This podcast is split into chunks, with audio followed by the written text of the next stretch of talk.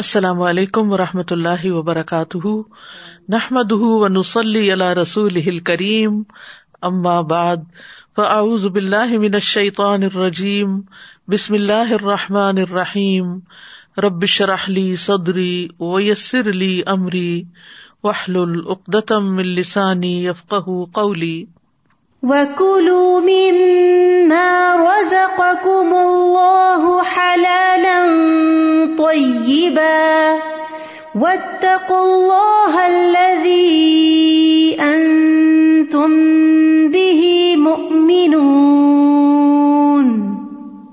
ہماری آج کی گفتگو کا موضوع ہے کھانے میں حلال اور طیب کا اہتمام کیجیے کھانا انسان کی بنیادی ضروریات میں سے ہے۔ انسان کو پیدائش سے لے کر موت تک اپنی یہ جسمانی ضرورت پوری کرنے کے لیے غذا کی ضرورت ہوتی ہے۔ ہمارا دین دین اسلام ایک کامل دین ہے، جس میں صرف نماز، روزہ ادا کرنے کے طریقے ہی نہیں بتائے گئے، بلکہ روزمرہ زندگی کی ضروریات کو احسن طریقے سے پورا کرنے کے لیے بھی بہترین رہنمائی دی گئی ہے۔ اگر کوئی انسان اس کے مطابق زندگی بسر کرتا ہے تو اس کے حق میں یہ عین عبادت بھی شمار ہوتا ہے، کیونکہ وہ اللہ کے حکم کی تعمیل کر رہا ہوتا ہے۔ کھانا پینا انسان کے مزاج پر بھی اثر انداز ہوتا ہے۔ اس لیے اس بارے میں دو واضح ہدایات دی گئی کہ انسان جو بھی کھائے، حلال ہو اور طیب، پاکیزہ، عمدہ بھی ہو۔ اس سلسلے میں ہمیں حلال و حرام کے احکامات قرآن و سنت سے واضح طور پر ملتے ہیں۔ نہ صرف یہ کہ کھائی جانے والی چیز حلال ہو، بلکہ جس مال سے کھانا خریدا جائے، اس کا بھی حلال ہونا ضروری ہے۔ حقیقت یہ ہے کہ مومن اصول اور ضابطے کی رسی میں بندھا ہوتا ہے۔ اپنی خواہش اور رائے کی بجائے، اللہ اور رسول کے بتائے ہوئے احکامات اور ہدایات پر چلتا ہے اور اس پابندی میں خوشی محسوس کرتا ہے۔ انسان کی کامیابی بھی اسی میں ہے کہ وہ اپنی آزادی کو اصول و ضابطے کا پابند بنائے۔ حلال و حرام میں تمیز کرے۔ جن چیزوں کی اجازت دی گئی، انہیں بخوشی استعمال کرے۔ ان سے اپنے آپ کو روکے نہیں۔ خود ساختہ پابندیاں اپنے اوپر نہ لگائے۔ اور جن چیزوں سے انسان کو منع کیا گیا ہے، وہ ان سے اپنے آپ کو روک لے۔ یہی عبادت ہے۔ یہی اللہ کی فرما برداری ہے۔ اور اسی میں ایک مومن کی کامیابی ہے۔ تو آئیے دیکھتے ہیں کہ سائت میں ہمارے لیے کیا حکم ہے۔ وہ کلو مما رضا کم اللہ حلال طیبن و تق اللہ ان تم بھی مؤمنون۔ اور اللہ نے تمہیں جو کچھ دیا ہے، اس میں سے حلال اور طیب کھاؤ۔ اور اس اللہ سے ڈرو جس پر تم ایمان رکھنے والے ہو۔ یہاں پر کلو کا لفظ جو ہے، یہ امر کا سیگا ہے۔ جس کا ایک معنی کہ کھاؤ۔ یعنی ضرورت کے مطابق کھاؤ اور بھوکے رہ کر اپنے آپ کو قتل نہ کرو۔ تو یہ وجوب کا معنی بھی دیتا ہے اور مستحب کا معنی بھی۔ تو جب زندہ رہنے کے لیے کھانے کی ضرورت ہو، تو اس وقت کھانا واجب ہے۔ اور جس وقت انسان محتاج تو ہو، لیکن کھانے کی ضرورت نہ ہو، اس وقت کھانا مستحب ہے۔ اور جو نہ ہی محتاج ہو، نہ ہی مجبور ہو، تو اس وقت اس کے لیے یہ حکم مباح حکم ہے کہ کھاؤ پیو، ایک اور جگہ پر بھی آتا ہے، کلو وشربو ولا تصرف کھاؤ اور پیو، لیکن اصراف مت کرو۔ مما رضا کم اللہ، اس میں سے جو اللہ نے تمہیں رسک دیا ہے۔ یعنی اللہ سبحان تعالیٰ نے جو بھی ہمارے لیے چیزیں پیدا کی اگائی یا جن بھی مختلف ذرائع سے کھانے کی چیزیں آتی ہیں، وہ اگر دیکھا جائے تو سب اللہ ہی کا دیا ہوا ہے۔ اور پھر اللہ سبحان تعالیٰ ہمیں رسک دیتا ہے جس سے ہم کھانا خریدتے ہیں۔ یا اس کو استعمال کرتے ہیں، تو اللہ کی طرف اس کی نسبت جاتی ہے کہ تمہیں پیدا بھی اللہ نے کیا ہے اور تمہیں کھلاتا بھی وہی ہے۔ لیکن جب ہمیں کھانے کا کہا گیا، تو دو شرائط بھی لگا دی گئی کہ حلالم طیبن، حلال ہو اور طیب ہو۔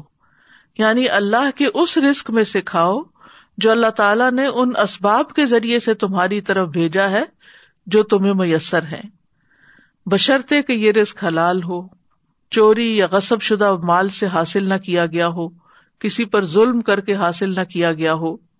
اور اسی طرح جیسے گوشت وغیرہ ہے تو وہ حلال ہو۔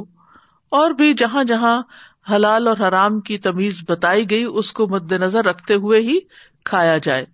اسی طرح یہ ہے کہ طیب بھی ہو۔ طیب کا ایک معنی پاک ہوتا ہے یعنی اس کے اندر کوئی ناپاکی اور خباست نہ ہو، گندگی نہ ہو۔ گلا سڑا نہ ہو۔ تو اس طرح درندے اور دیگر ناپاک چیزیں جو ہے وہ اس دائرے سے نکل جاتی ہیں۔ اسی طرح طیب کا یہ مانا ہے کہ وہ کھاتے وقت انسان کے اوپر ناگوار نہ ہو یعنی انسان خوش دلی سے کھائے، ہنی ام مری آ ہو کر کھائے یعنی مزے سے کھائے اور خوشگوار سمجھ کر کھائے۔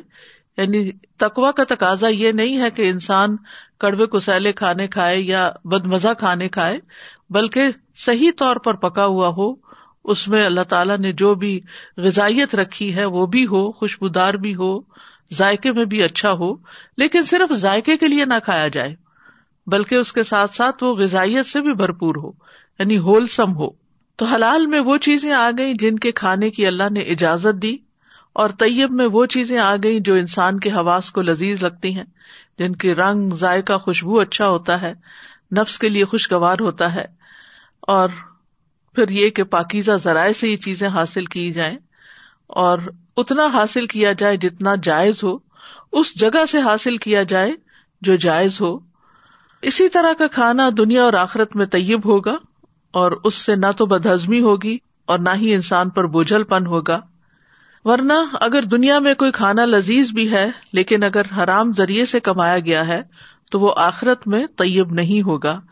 انسان کو اس کا خمیازہ بھگتنا ہوگا۔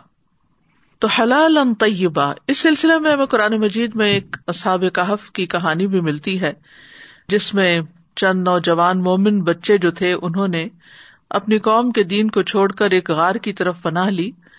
تین سو سے زائد سال تک وہاں پر اس میں انہوں نے قیام کیا۔ جب وہاں سو کر اٹھے، اللہ سبحان تعالیٰ نے ان کو اٹھایا اور جب سو کر اٹھے تو ان میں سے ایک نے کہا کہ کرنسی لے کر جاؤ اور جا کر کھانا لاؤ اور کھانا وہ ہو فل ینظر ایوہا ازکا تعامن کہ جو پاکیزہ ہو۔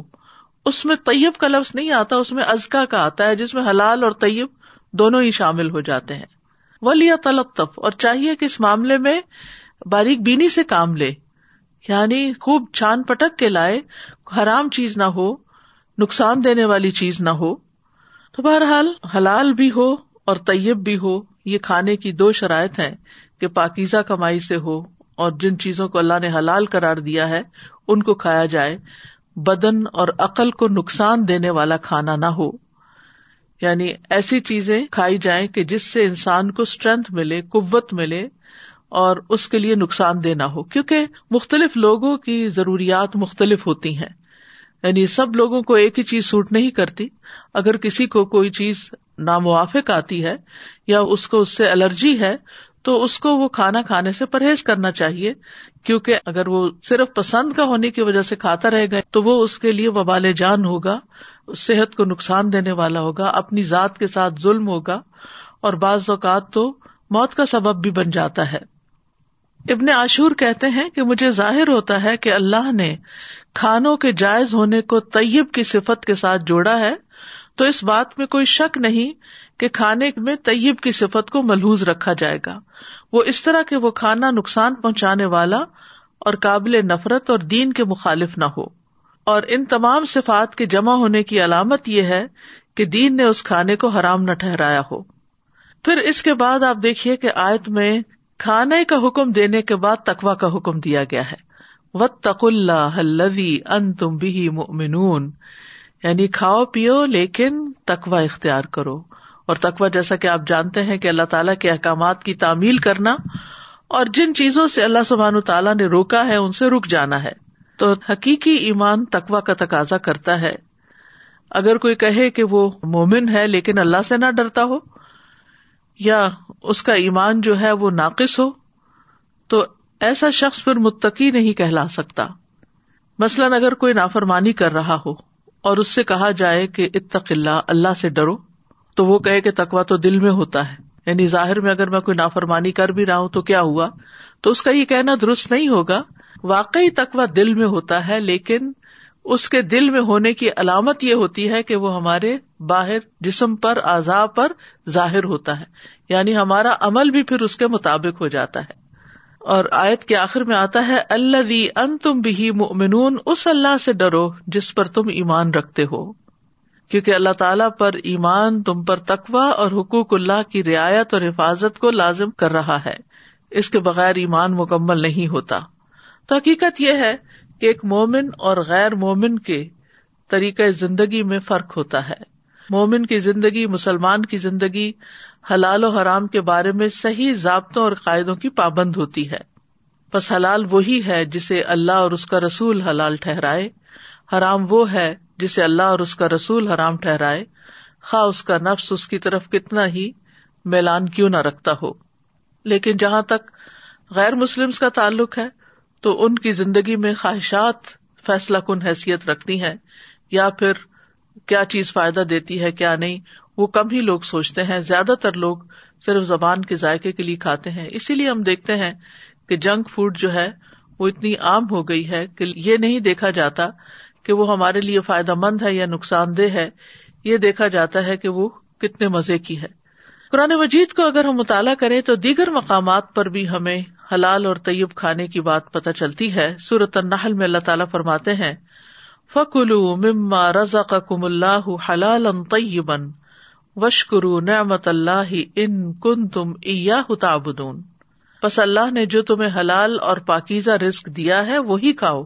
اگر واقعی تم اسی کی عبادت کرنے والے ہو، تو اللہ کی نعمت کا شکر ادا کرو۔ تو اس سے یہ پتا چلتا ہے کہ عبادت صرف نماز پڑھنا یا حج کرنا یا زکات دینا ہی نہیں ہے بلکہ کھانے کے معاملے میں حلال اور پاکیزہ رسک کھانا اور کھا کر پھر شکر ادا کرنا، یہ عبادت ہے۔ یعنی اس پر بھی اسی طرح انسان کو اجر ملتا ہے، جیسے اور احکامات کی پابندی کرنے کا اجر ملتا ہے۔ پھر اسی طرح قرآن مجید میں صورت البقرہ میں تمام انسانیت کو، تمام لوگوں کو حلال اور طیب کھانے کی دعوت دی گئی ہے۔ فرمایا، یا الناس کلو مما فل ارد حلال طیبہ ولا تبی خطوات شیطان ان لکم ادو مبین۔ اے لوگو، ان چیزوں میں سے جو زمین میں ہے حلال، پاکیزہ کھاؤ اور شیطان کے قدموں کی پیروی مت کرو۔ بے شک وہ تمہارا کھلا دشمن ہے۔ یعنی شیطان اصل میں انسان کے پاس اس راستے سے آتا ہے جو اس کے لیے آسان ہوتا ہے۔ کھانا پینا اور اچھا کھانا پینا انسان کی ایک کمزوری ہے۔ اسی لیے کھانے کی ضرورت نہ بھی ہو تو انسان کو کوئی کھانے کی دعوت دے تو وہ قبول کر لیتا ہے۔ تو شیطان نے اس راستے سے انسان کو ورگلانے کی کوشش کی ہے، کیونکہ جب انسان ایک حرام لکما کھا لیتا ہے، تو پھر اس کے لیے اللہ کی نافرمانی کرنا اور بھی آسان ہو جاتا ہے۔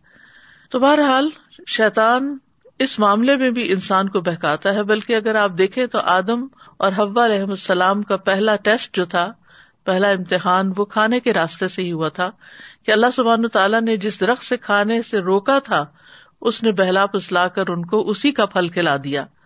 تو اس لیے دنیا میں بھی شیطان ہمیں وہ چیزیں کھانے کی طرف رغبت دلاتا ہے وسو سے ڈالتا ہے کہ جو ہمارے لیے نقصان دہ ہوتی ہیں۔ پھر اسی طرح حلال اور غیر حلال اور پاک اور ناپاک برابر نہیں ہوتے۔ سورت المائدہ میں اللہ تعالیٰ فرماتے ہیں کل لا یس طویل خبیف و ولو آ جب کا کثرت الخبیفی فتق اللہ یا ال الباب الکم تفلحون۔ کہہ دیجیے ناپاک اور پاک برابر نہیں۔ خواہ ناپاک کی کثرت تمہیں تعجب میں ڈالے۔ بس اللہ سے ڈرو اے عقل والو تاکہ تم فلاح پاؤ۔ تو اس سے یہ پتا چلتا ہے کہ پاک اور ناپاک میں تمیز کرنے والا دراصل تقوا والا ہی ہوتا ہے۔ اور پھر تقوا اختیار کر کے انسان کامیاب ہو سکتا ہے۔ پھر اسی طرح اگر کوئی طیب غذا نہیں کھاتا، تو اس پر اللہ کی ناراضگی ہوتی ہے۔ قرآن مجید میں آتا ہے، کلو من طیبات ما رزقنا کم ولا تتغفی ہی فیاحل علیہ کم غدبی و میں یحل علیہ غدبی فقد ہوا۔ کھاؤ ان پاکیزہ چیزوں میں سے جو ہم نے تمہیں دی ہیں اور ان میں حد سے نہ بڑھو۔ ورنہ تم پر میرا غزب اترے گا اور جس پر میرا غزب اترا تو یقیناً وہ ہلاک ہو گیا۔ بہرحال اللہ سبحان تعالیٰ نے تمام پاکیزہ چیزیں حلال کی ہیں۔ قرآن مجید میں آتا ہے کہ لوگ پوچھتے ہیں کہ ان کے لیے کیا حلال کیا گیا؟ تو کہہ دیجیے کہ تمام پاکیزہ چیزیں ان کے لیے حلال ہیں۔ لیکن ساری پاکیزہ چیزوں کو چھوڑ کر اگر انسان سرکشی اختیار کرتا ہے اور حلال کے دائرے سے باہر نکل جاتا ہے، پاکیزہ کے دائرے سے باہر نکل جاتا ہے تو پھر وہ رب کی ناراضگی کو مول لیتا ہے۔ پھر اسی طرح یہ ہے کہ ہمیں اپنے اوپر پاکیزہ چیزوں کو حرام نہیں کرنا چاہیے۔ تقوا کا مظاہرہ کرتے ہوئے یا زہد کا یا تزکیہ نفس کے لیے، کیونکہ جو چیز اللہ نے حلال کی ہے، اس کو حلال ہی رکھنا چاہیے، اس کو اپنے اوپر اپنی منمانی سے حرام نہیں کرنا چاہیے۔ اللہ یہ کہ وہ ہمیں نقصان دینے والی ہو، ہمارے مزاج کے موافق نہ ہو یا ہماری بیماری میں اضافہ کرتی ہو، کیونکہ بیمار کے احکام بہرحال عام انسانوں سے مختلف ہوتے ہیں۔ فرمایا، یا الذین آمنوا، لا تحرموا طیبات ما احل اللہ لکم ولا تعتدوا، ان اللہ لا يحب المعتدین۔ اے لوگو، جو ایمان لائے ہو، وہ پاکیزہ چیزیں حرام مت ٹھہراؤ، جو اللہ نے تمہارے لیے حلال کی ہیں، اور حد سے نہ بڑھو۔ بے شک اللہ حد سے بڑھنے والوں سے محبت نہیں کرتا۔ پھر ہم حادیث میں دیکھتے ہیں کہ تمام رسولوں اور اہل ایمان کو طیب کھانے کا حکم دیا گیا۔ ابو حرارا کہتے ہیں کہ رسول اللہ صلی اللہ علیہ وسلم نے فرمایا، بے شک اللہ پاک ہے اور پاک ہی قبول کرتا ہے۔ اور بے شک اللہ نے مومنین کو بھی وہی حکم دیا جو اس نے رسولوں کو دیا۔ بس اللہ تعالیٰ نے فرمایا، یا رسولو کلو میں طیبات و عمل صالحہ اور اللہ تعالیٰ نے فرمایا، یا لذین امن کلو من طیبات ماں رزق یعنی رسولوں کو بھی طیبات کھانے کا حکم دیا اور مومنوں کو بھی۔ پاکیزہ کھانے کی مثال حدیث میں کچھ یوں آتی ہے، نبی صلی اللہ علیہ وسلم نے فرمایا، بے شک مومن کی مثال شہد کی مکھی کی طرح ہے۔ جو پاکیزہ چیز کھاتی ہے، پاکیزہ رس خارج کرتی ہے۔ اور جس پھول، پتی یا پتے پر بیٹھتی ہے، وہ نہ ٹوٹتا ہے، نہ ہی وہ خراب ہوتا ہے۔ یعنی فساد نہیں کرتی۔ انسان زمین سے اپنا رسک حاصل کرنے کے لیے یا سمندروں سے اپنا رسک حاصل کرنے کے لیے وہاں فساد نہ کرے، کیونکہ انسان ہی کے حق میں نقصان دہ ہے۔ اور آپ کو معلوم ہوگا کہ شہد کی مکھی اگر غلطی سے کسی ایسے پودے پر بیٹھ جائے، کسی ایسے پھول پتی پر بیٹھ جائے جو زہریلا ہو، تو دوسری مکھیاں اس کو پہچان جاتی ہیں اور اس کو چھتے میں داخل ہی نہیں ہونے دیتی، اس کو باہر ہی مار ڈالتی ہیں۔ اسی لیے اللہ تعالیٰ نے قرآن مجید میں شہد کی تعریف کی ہے کہ اس میں لوگوں کے لیے شفا ہے اور شہد کی مکھی کا پورا پروسیس وہاں بتایا گیا کہ وہ کیا کرتی ہے اور کس طرح ہمارے لیے شہد بناتی ہے۔ تو اس کے شہد بنانے میں خاص بات یہ ہے کہ وہ پاکیزہ اور صاف ستھرا نیکٹر ہی لیتی ہے۔ پھر اسی طرح یہ ہے کہ رس کی پاک دامنی جو ہے یا رس کی پاکیزگی جو ہے یہ دنیا کی قیمتی ترین متا ہے۔ عبداللہ ابن امر ابن الاس کہتے ہیں کہ رسول اللہ صلی اللہ علیہ وسلم نے فرمایا، اگر تم میں چار خسائل پائے جاتے ہوں، تو تمہیں دنیا کے کسی فائدے سے محرومی کا کوئی افسوس نہیں ہونا چاہیے۔ نمبر ایک، امانت کی حفاظت۔ نمبر دو، سچی بات۔ نمبر تین، حسن فطرت یعنی فطری زندگی بسر کرنا۔ اور نمبر چار، رزق کی پاک دامنی یعنی یہ چار چیزیں جس کے اندر ہوئی گویا ساری دنیا کی دولت اس کو مل گئی۔ لیکن اگر انسان اس کی پرواہ نہیں کرتا، تو ابن عباس کہتے ہیں کہ حلال طیب کے بعد حرام خبیص ہی ہے پھر۔ اور حلال و حرام کی فکر چھوڑنا قرب قیامت کی نشانی ہے۔ ابو حرارا کہتے ہیں کہ نبی صلی اللہ علیہ وسلم نے فرمایا، لوگوں پر ایسا زمانہ آئے گا جب آدمی اس بات کی پرواہ نہیں کرے گا کہ حلال یا حرام کس ذریعے سے اس نے مال کمایا، کہاں سے حاصل کیا۔ اور مال کا ایک بڑا حصہ کھانے پر استعمال ہوتا ہے۔ لہٰذا اگر وہ حرام ذرائع سے مال کماتا ہے، تو جو کھاتا ہے، وہ بھی حرام میں ہی جاتا ہے۔ اور شیطان جو ہے، اس کا خاص کام یہی ہے کہ حلال و حرام میں بندوں کو گمراہ کرے۔ رسول اللہ صلی اللہ علیہ وسلم نے ایک دن اپنے خطبے میں ارشاد فرمایا، سنو، بے شک میرے رب نے مجھے یہ حکم دیا ہے کہ میں تم لوگوں کو وہ باتیں سکھا دوں کہ جن باتوں سے تم لا علم ہو۔ میرے رب نے آج کے دن مجھے وہ باتیں سکھا دی ہیں۔ میں نے اپنے بندوں کو جو مال دیا ہے، وہ اس کے لیے حلال ہے۔ اور میں نے اپنے سب بندوں کو حق کی طرف رجوع کرنے والا پیدا کیا ہے۔ لیکن شاطین ان کے پاس آ کر انہیں ان کے دین سے بہکا دیتے ہیں۔ میں نے ان کے لیے جن چیزوں کو حلال کیا ہے، وہ ان کے لیے حرام کرار دے دیتے ہیں۔ اور وہ ان کو ایسی چیزوں کو میرے ساتھ شریک کرنے کا حکم دیتے ہیں جس کی کوئی دلیل میں نے نازل نہیں کی۔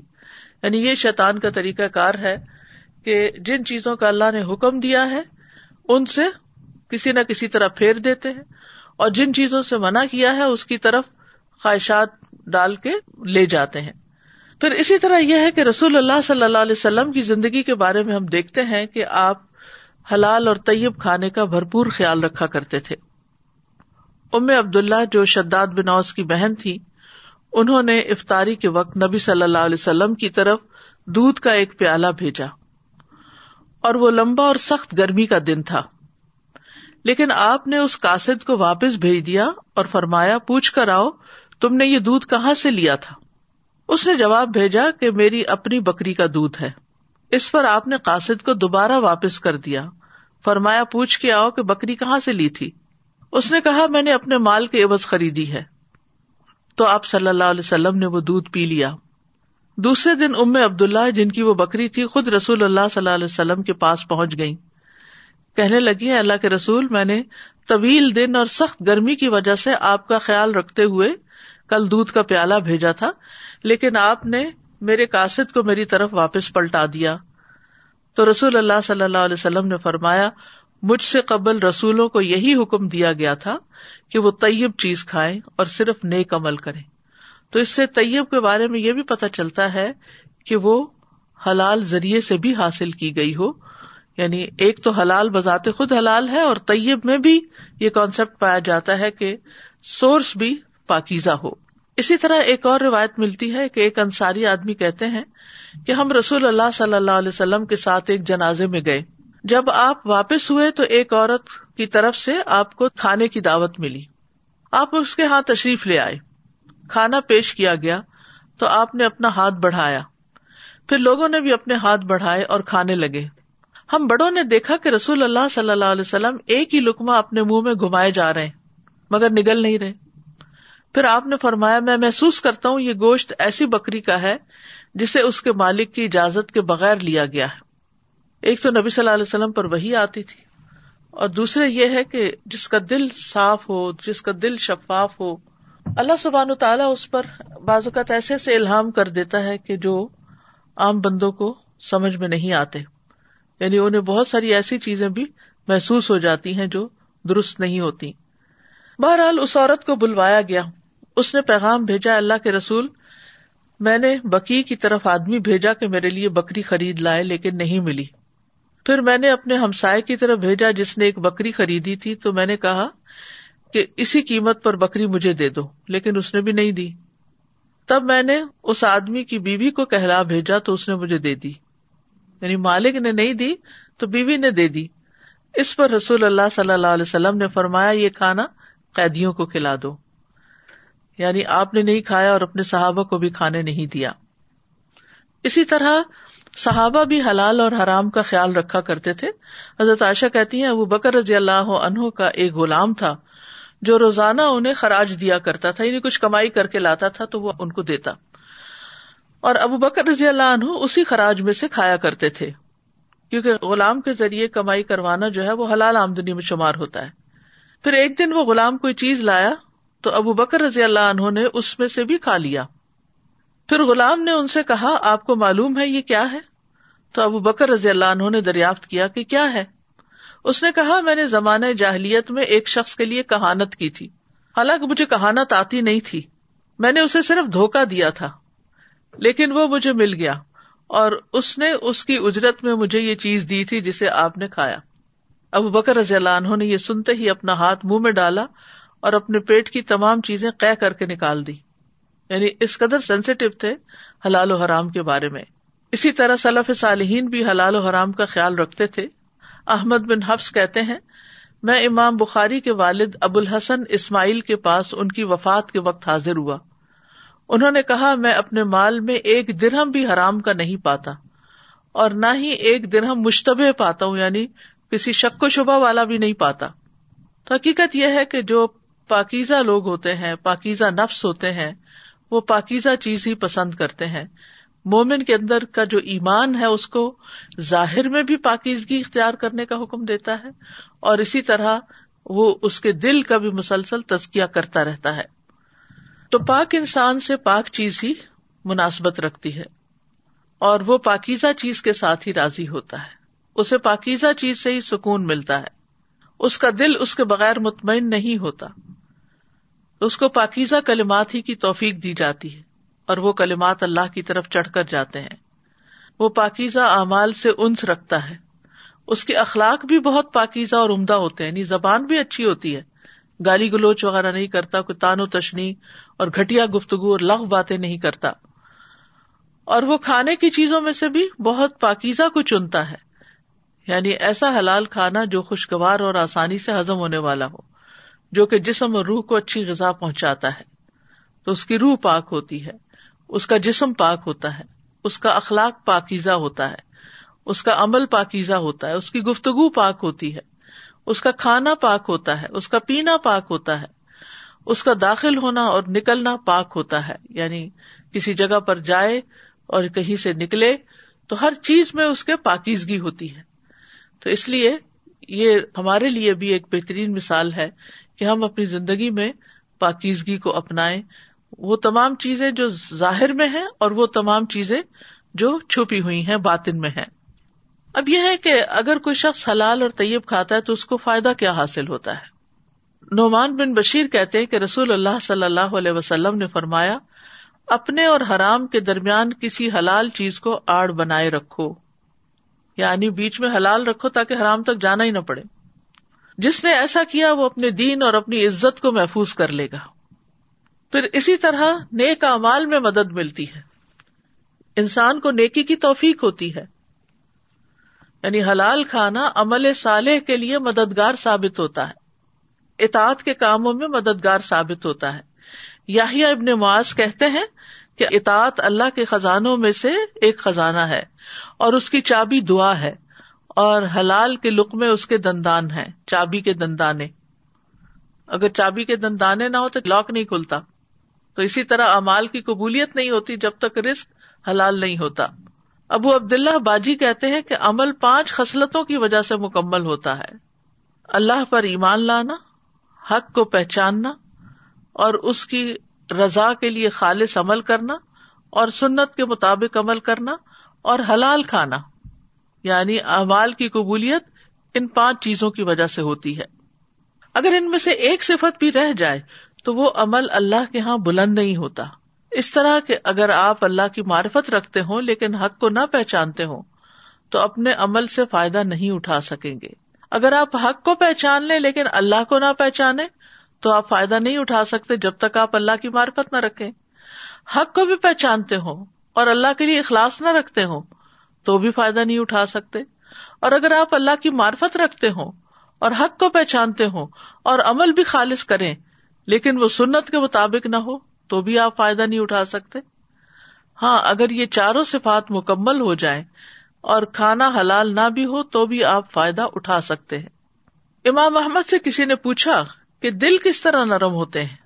انہوں نے کہا، حلال کھانے سے۔ حقیقت یہی ہے کہ حلال کھانا دل کو منور کرتا ہے، دل کی اصلاح کرتا ہے اور کثرت سے اس سے فائدے حاصل کیے جاتے ہیں۔ طیب کھانے کے کچھ اور فائدے بھی ہیں کہ یہ اللہ کی محبت اور جنت کی طرف لے جانے والا راستہ ہے۔ دعاؤں کی قبولیت کا سبب ہے، کیونکہ حرام کھا کر دعائیں قبول نہیں ہوتی۔ عمر میں برکت اور مال میں نشو نما کا ذریعہ ہے۔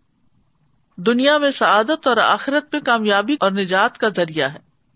گفتگو اور افعال میں حلاوت کا سبب ہے۔ یعنی ایسے شخص کی زبان بھی میٹھی ہوتی ہے۔ پاک کمائی کے فائدوں میں سے یہ ہے کہ اولاد میں برکت ہوتی ہے۔ جس بندے کا جسم سود سے پلا بڑا ہو، وہ آگ کے زیادہ لائق ہے۔ اسی طرح اپنے ہاتھ کی کمائی سے کھانا یہ بلندی اور عزت کا سبب ہے۔ جیسے حضرت داؤد کے بارے میں آتا ہے کہ وہ اپنے ہاتھ کی کمائی سے کھاتے تھے، حالانکہ وہ بادشاہ تھے۔ یعنی اپنے لیے خود کچھ کام کرتے تھے۔ اور حرام کھانے کے نقصانات کیا ہیں؟ نمبر ایک یہ کہ کبیرہ گناہ ہے۔ کبیرا گناہوں کا جیسا کہ آپ کو معلوم ہے کہ نماز، روزہ، عمرہ کفارا نہیں بنتے۔ یعنی اگر کوئی شخص حرام کام کر رہا ہے کبیرا گنا کر رہا ہے، تو صرف نماز پڑھ لینا یا رمضان کے روزے رکھ لینا یا عمرہ حج کر لینا، اس کا کفارا نہیں بنتا۔ وہ ادھر ہی رہتے ہیں۔ اس کے لیے یعنی ان گناہوں سے چھٹکارا پانے کے لیے انسان کو توبہ کی ضرورت ہوتی ہے۔ اور اگر حرام کا ارتکاب کرنے والا مر جائے اور پیچھے حرام وراثت چھوڑ جائے، تو یہ اس کے لیے زیاد راہ ہے۔ یعنی جہنم کی زیاد راہ ہے۔ جہنم میں لے جانے والی۔ یعنی حرام کا ارتکاب کرنے والا اگر مر جائے، تو جو مال چھوڑ کے جاتا ہے، وہ مال اس کے لیے جہنم کی زیاد راہ بنتا ہے۔ بہت دفعہ آپ دیکھیں کہ لوگ صرف اپنی اولاد کی خاطر، ان کی خوشیوں کی خاطر حلال حرام کی پرواہ نہیں کرتے اور جائز ناجائز طریقوں سے مال غصب کرتے رہتے ہیں۔ پھر اسی طرح مال کی برکت ختم ہو جاتی ہے۔ لوگ کہتے ہیں کہ بہت ہے لیکن پتا نہیں چلتا کہاں سے آتا ہے اور کہاں چلا جاتا ہے۔ پھر کنگال بیٹھے ہوتے ہیں۔ تو اس میں انسان کو ضرور سوچنا چاہیے کہ کہیں اس میں سود کی ملاوٹ تو نہیں۔ یم حق اللہ الربا۔ یورب صدقات اللہ سود کو مٹاتا ہے اور صدقات کو بڑھاتا ہے۔ پھر اسی طرح یہ ہے کہ حرام کھانے سے انسان کی مروت ختم ہو جاتی ہے۔ اس کی عزت پامال ہو جاتی ہے۔ قرآن مجید میں اہل کتاب کے علماء کے بارے میں آتا ہے سماؤن اکالون للسحت۔ بہت زیادہ سننے والے ہیں جھوٹ کو اور بہت زیادہ کھانے والے ہیں حرام کو اور سخت کہتے ہیں، رشوت وغیرہ کو۔ تو حرام مال کو سخت اس لیے کہا گیا کیونکہ یہ نیکیوں کو تباہ کر دیتا ہے یعنی ان کو ختم کر دیتا ہے اور ان کی جڑ کاٹ دیتا ہے۔ ایک اور روایت میں ہے کہ اسحت اس لیے کہا گیا کیونکہ حرام مال انسان کی مروت اور وقار کو تباہ کر دیتا ہے۔ پھر اسی طرح حرام کھانے سے انسان کی عبادتیں ضائع ہوتی ہیں۔ اطاعت میں برکت اور کنات ہے یعنی انسان اگر اللہ کی بات مانتا ہے تو اس میں اس کے لیے برکت بھی ہے اور اس کو کنات بھی نصیب ہوتی ہے۔ اور ایسی عبادت اور اطاعت میں کوئی خیر نہیں جس میں حرام سے بچا نہ گیا ہو یعنی حرام نہ چھوڑا گیا ہو، اور اس سے بچاؤ اختیار نہ کیا گیا ہو، اور اس سے دوری ہی ہو۔ یوسف بن اسبات رحم اللہ کہتے ہیں، جب نوجوان آدمی اللہ کی عبادت کرتا ہے تو شیطان اپنے نمائندوں سے کہتا ہے، دیکھو اس کا کھانا کہاں سے ہے؟ نوجوان آدمی جب اللہ کی عبادت کرتا ہے، تو شیطان کیا کہتا ہے اپنے نمائندوں سے؟ دیکھو اس کا کھانا کہاں سے؟ سورس آف انکم کیا ہے؟ اگر اس کا کھانا حرام ہے تو وہ کہتا ہے کہ اسے چھوڑ دو۔ ہلکان ہوتا رہے۔ اسے چھوڑ دو، ہلکان ہوتا رہے۔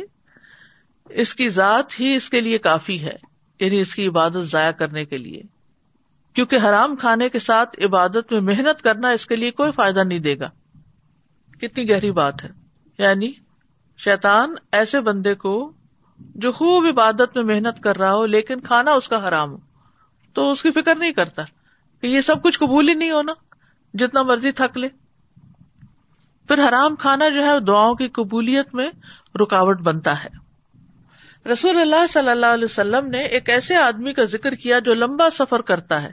پریشان بھال گرد آلود جسم یعنی اس کے بال بھی بکھرے ہوئے پریشان بال اور حال اور گرد آلود جسم اپنے ہاتھوں کو آسمان کی طرف دراز کر کے کہتا ہے، اے میرے رب، اے میرے رب، حالانکہ اس کا کھانا حرام ہے، اس کا پینا حرام ہے، اس کا لباس حرام ہے، اور حرام اسے اسے کھلایا گیا تو اس کی دعا کیسے قبول ہو؟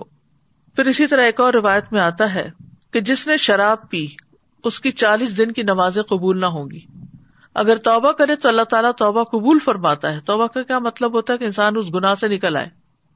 پھر اگر نفس کی خواہش کی وجہ سے انسان دوبارہ شراب پی لیتا ہے، تو اس کی چالیس دن کی نمازیں قبول نہیں ہوتی۔ اور اگر توبہ کرتا ہے تو اللہ تعالیٰ توبہ قبول کر لیتا ہے۔ پھر اسی طرح یعنی ایک دفعہ، دو دفعہ، تین دفعہ، چوتھی دفعہ بھی اگر وہ یہی حرکت کرے توبہ کرنے کے بعد، تو چالیس دن کی نمازیں اس کی قبول نہیں ہوگی۔ کتنا بڑا نقصان ہے۔ بعض لوگ ہوتے ہیں نا کہ نماز پڑھتے ہیں سد کا خیرات کرتے ہیں، لیکن ساتھ ساتھ حرام کام بھی کرتے رہتے ہیں۔ تو وہ جو حرام کام ہے، وہ جو باقی عبادات ہیں، ان کو بھی نقصان پہنچاتے ہیں۔ جیسے اس حدیث سے پتہ چلتا ہے۔ یہ سنن ترمزی کی حدیث ہے۔ فرمایا کہ، اور اگر اب وہ توبہ کرے تو توبہ قبول نہیں فرماتا۔ یعنی پھر ایک وقت ایسا آ جاتا ہے کہ اس کی توبہ بھی نہیں ہوتی قبول۔ اور اس کو کیچڑ کی نہر سے پلائے گا۔ لوگوں نے کہا ابو عبد الرحمان کیچڑ کی نہر کیا ہے؟ ابن عمر نے فرمایا دو زخیوں کی پیپ، تینت الخبال۔ پھر اسی طرح انسان کو عبادت کی توفیق نہیں ہوتی، حرام سے۔ سہل رحم اللہ حرام کھانے والے کے بارے میں کہتے ہیں کہ اس کے آزاد ضرور نافرمانی کریں گے، وہ خود چاہے کرے یا نہ کرے۔ اور جو بھی حلال کھائے گا، اس کے اعضاء اللہ کی اطاعت کریں گے اور اسے نیک اعمال کی توفیق دی جائے گی۔ پھر انسان جب حرام کھا لیتا ہے تو اس کے دل کی حالت بدل جاتی ہے۔ بعض صالحین کہتے ہیں کہ کبھی بندہ ایک کھانا کھا لیتا ہے، پھر اس سے اس کا دل الٹ پلٹ ہو جاتا ہے۔ تو اس کے دل میں کچھ ایسا گھس جاتا ہے جیسے چمڑے میں کچھ گھس جاتا ہے، اور پھر وہ اپنی پہلی حالت پر کبھی واپس نہیں لوٹتا۔ یعنی دل جو ہے، وہ میلا ہو جاتا ہے اور اس کا پھر دل نیکی کے کاموں میں نہیں لگتا۔ دل پر زنگ لگ جاتا ہے۔ حرام اور مشتبہ کھانے سے دل پہ زنگ چڑھتا ہے اور وہ تاریخ ہوتا ہے۔ یہ چیز دلوں کو سخت بناتی ہے۔ ہر حرام کھانا دعا کی قبولیت کی رکاوٹوں میں سے ایک رکاوٹ ہے۔ پھر جو شخص ایک بھی حرام لکما کھائے، اس کے بارے میں آتا ہے۔ نبی صلی اللہ علیہ وسلم نے فرمایا، جس نے کسی مسلمان کا ناحک ایک لکما بھی کھایا، تو بے شک اللہ تعالیٰ اسے اتنا ہی جہنم کا کھانا کرائیں گے۔ اور جس نے کسی مسلمان کا ناحک کپڑا پہنا، تو بے شک اللہ تعالیٰ اسی کی مانند اسے جہنم کا کپڑا پہنائیں گے۔ اور جو کوئی کسی مسلمان کے ساتھ دکھلاوے کی جگہ پر کھڑا ہوا یعنی ریاکاری وغیرہ کرنے کے لیے، قیامت کے دن اس کے دکھلاوے کے مقام پر اس کو کھڑا کیا جائے گا۔ یعنی قیامت کے دن اس کو سب کے سامنے اس کی بےزتی ایک طرح سے ہوگی کہ یہ ہے وہ شخص جو دکھاوے کے کام کرتا تھا۔ پھر ایک اور حدیث میں تو اس سے بھی سخت وارننگ دی گئی ہے کہ جنت بھی حرام ہو سکتی ہے اگر انسان حرام کھانے سے پرہیز نہیں کرتا۔ ابو بکر صدیق رضی اللہ عنہ سے روایت ہے کہ رسول اللہ صلی اللہ علیہ وسلم نے فرمایا، حرام مال سے پلا ہوا جسم جنت میں نہیں جائے گا۔ اور الٹیمیٹلی جنت سے محرومی بھی ہو سکتی ہے۔ کاب بن اجرا کہتے ہیں کہ نبی صلی اللہ علیہ وسلم نے فرمایا، اے کاب بن اجرا وہ گوشت اور خون والا جنت میں داخل نہیں ہوگا جو سود پر پلا بڑا ہو۔ وہ جہنم کا زیادہ مستحق ہے۔ یعنی اگر کسی کی ٹوٹل آمدنی سود ہی ہے اور وہی کھاتا ہے اور اسی سے ہی وہ سارے کام چلاتا ہے، تو اس سے جو گوشت بنتا ہے، ایسا جسم جو ہے، وہ جہنم کا زیادہ مستحق ہے۔ انسان کم کھا لے، لیکن حلال کا کھائے۔ پھر یہ کہ حرام ذرائع آمدنی جو ہے، ان کی تین قسمیں ہیں۔ یعنی کھانے پینے میں حرام چیزوں کی۔ نمبر ایک، ایسی چیز کھانا جسے اللہ نے حرام ٹھہرایا، جیسے مردار کھانا، خنزیر کھانا، شراب پینا۔ نمبر دو، حرام مال کے ذریعے سے حلال کھانا، جیسے چوری، ڈاکہ، رشوت، یتیموں کا مال وغیرہ۔ پھر حرام ذریعے سے مال کمانا یعنی ایسا ذریعہ جو شرعی نہ ہو، جیسے حرام کاروبار، سود اور زانیت کی اجرت اور گلوکار کی اجرت اور اسی طرح کی دیگر کمائیاں۔ پھر باطل طریقے سے مال کھانا۔ قرآن مجید میں اللہ سبحان تعالیٰ نے سورت البکرا میں منع کیا ہے، ولا کلو امبال کم بین کم بل باطلی و تدلو بحا الحکام لتا کلو فریق من امبال الناس و ان تم تالمون اور اپنے مال آپس میں باطل طریقے سے مت کھاؤ اور نہ انہیں حاکموں کی طرف لے جاؤ، تاکہ لوگوں کے مال میں سے ایک حصہ گناہ کے ساتھ کھاؤ۔ حالانکہ تم جانتے ہو۔ یعنی ایسا نہ ہو کہ تم لوگوں کا مال نہ روا کھا جاؤ۔ اب یہ باطل طریقے کون سے ہیں؟ اس میں سود ہے، رشوت ہے، کیونکہ نبی صلی اللہ علیہ وسلم نے رشوت دینے اور لینے والے پر لانت فرمائی ہے۔ اور یہ جو شاید میں آتا ہے نا کہ تم اسے حکام کی طرف نہ لے جاؤ، تو یہ دراصل رشوت کا مال ہے، جس کی وجہ سے انسان حاکموں سے اپنے حق میں فیصلے کروا لیتا ہے۔ پھر اسی طرح جھوٹی قسم سے سودا بیچنا ہے، یہ بھی حرام میں شامل ہے۔ نبی صلی اللہ علیہ وسلم نے فرمایا، جس آدمی نے جھوٹی قسم کھا کر کسی مسلمان کا حق مارا، تو اللہ اس کے لیے جہنم کو لازم کر دے گا اور اس پر جنت کو حرام کر دے گا۔ ایک آدمی نے ارض کیا، اے اللہ کے رسول، اگرچہ وہ کوئی معمولی چیز ہی ہو، آپ نے فرمایا، اگرچہ وہ پیلو درخت کی شاخ ہی کیوں نہ ہو۔ پھر اسی طرح مزدور کی مزدوری نہ دینا۔ آپ نے فرمایا، تین طرح کے لوگ ہوں گے جن کا مد مقابل قیامت کے دن میں خود ہوں گا۔ اور ان میں سے ایک شخص وہ جس نے مزدور کوئی رکھا اجرت پر، اس سے پوری طرح کام لیا لیکن اس کی مزدوری نہ دی۔ یعنی ویجز پے کرنے کے بغیر ہی اس کو بگا دیا۔ تو ہمیں رزق کے حلال کے لیے دعا بھی کرنی چاہیے۔ نبی صلی اللہ علیہ وسلم فجر کی نماز سے سلام پھیر کر یہ دعا کرتے تھے۔ اللہ انی اسلو کا علم نافیان و رسقن طیبن و امل متقبل اے اللہ، میں آپ سے علم نافع، پاکیزہ روزی اور مقبول عمل کا سوال کرتا ہوں۔ اور پھر حلال کے کفایت کرنے کی دعا بھی پڑھنی چاہیے۔ اللہ مکفنی بے حلال کا ان حرام کا وہ اغنی بے فضل کا امن سوا کا اے اللہ، اپنے حلال کے ذریعے سے میری کفایت کر اور مہربانی سے مجھے اپنے علاوہ ہر ایک سے بے نیاز کر دے۔ تو کرنے کے کام کیا ہے؟ حلال اختیار کریں، حرام کو چھوڑیں۔ حلال کے بارے میں اپنا شدید محاسبہ کریں۔ کہ اس کا کھانا، کپڑا، اس کی ضروریات کی چیزیں کہاں سے بنی ہیں؟ جن چیزوں میں شبہ ہو اسے نہ کھائیں۔ نبی صلی اللہ علیہ وسلم نے راستے میں کھجور دیکھی۔ آپ نے فرمایا، اگر مجھے اس بات کا ڈر نہ ہوتا کہ یہ صدقے کی ہے، تو میں اسے ضرور کھا لیتا۔ بچوں کو بھی حلال کھانے کی تمیز سکھائے کیونکہ بعض اوقات وہ بہت اصرار کے ساتھ جنک فوڈ کا مطالبہ کر دیتے ہیں۔ اور پھر اس میں ہو سکتا ہے کہ ایسے انگریڈینٹس ہوں یا ایسی چیزیں ہوں جو حلال سے باہر ہوں یعنی حرام ہوں، پھر اسی طرح جب آپ کوئی اور پروڈکٹس خریدیں، خصوصاً ایسی جگہوں پر جو مسلمان کنٹریز نہیں ہے بلکہ اب تو مسلمان کنٹریز کے اندر بھی بہت سی چیزیں امپورٹیڈ ہوتی ہیں، تو حلال حرام کی پرواہ نہیں کی جاتی۔ تو اس میں انگریڈینٹس جو ہے وہ چیک کر کے چیزیں لینی چاہیے۔ اور اگر ہم چاہتے ہیں کہ ہمارے نیک امال قبول ہوں، تو حلال کھانا لازم کر لیں۔ باصلف صالحین کہتے ہیں، اگر آپ عبادت میں ایسے قیام کریں جیسے ستون گاڑا ہوا ہوتا ہے یعنی ہلے جلے بغیر، تو اس کا کوئی فائدہ نہیں جب تک آپ یہ خیال نہ کریں کہ آپ کے پیٹ میں کیا داخل ہو رہا ہے یعنی آپ کا کھانا حلال ہے یا نہیں۔ تو عبادات کی قبولیت کا انحصار حلال کھانے پر ہے۔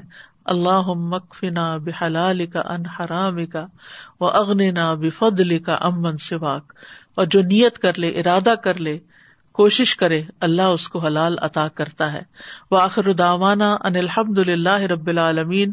سبحان اللہ و بحمد کا اشد اللہ اللہ اللہ انت۔ استخ فروقہ و اطوب السلام علیکم و رحمۃ اللہ وبرکاتہ۔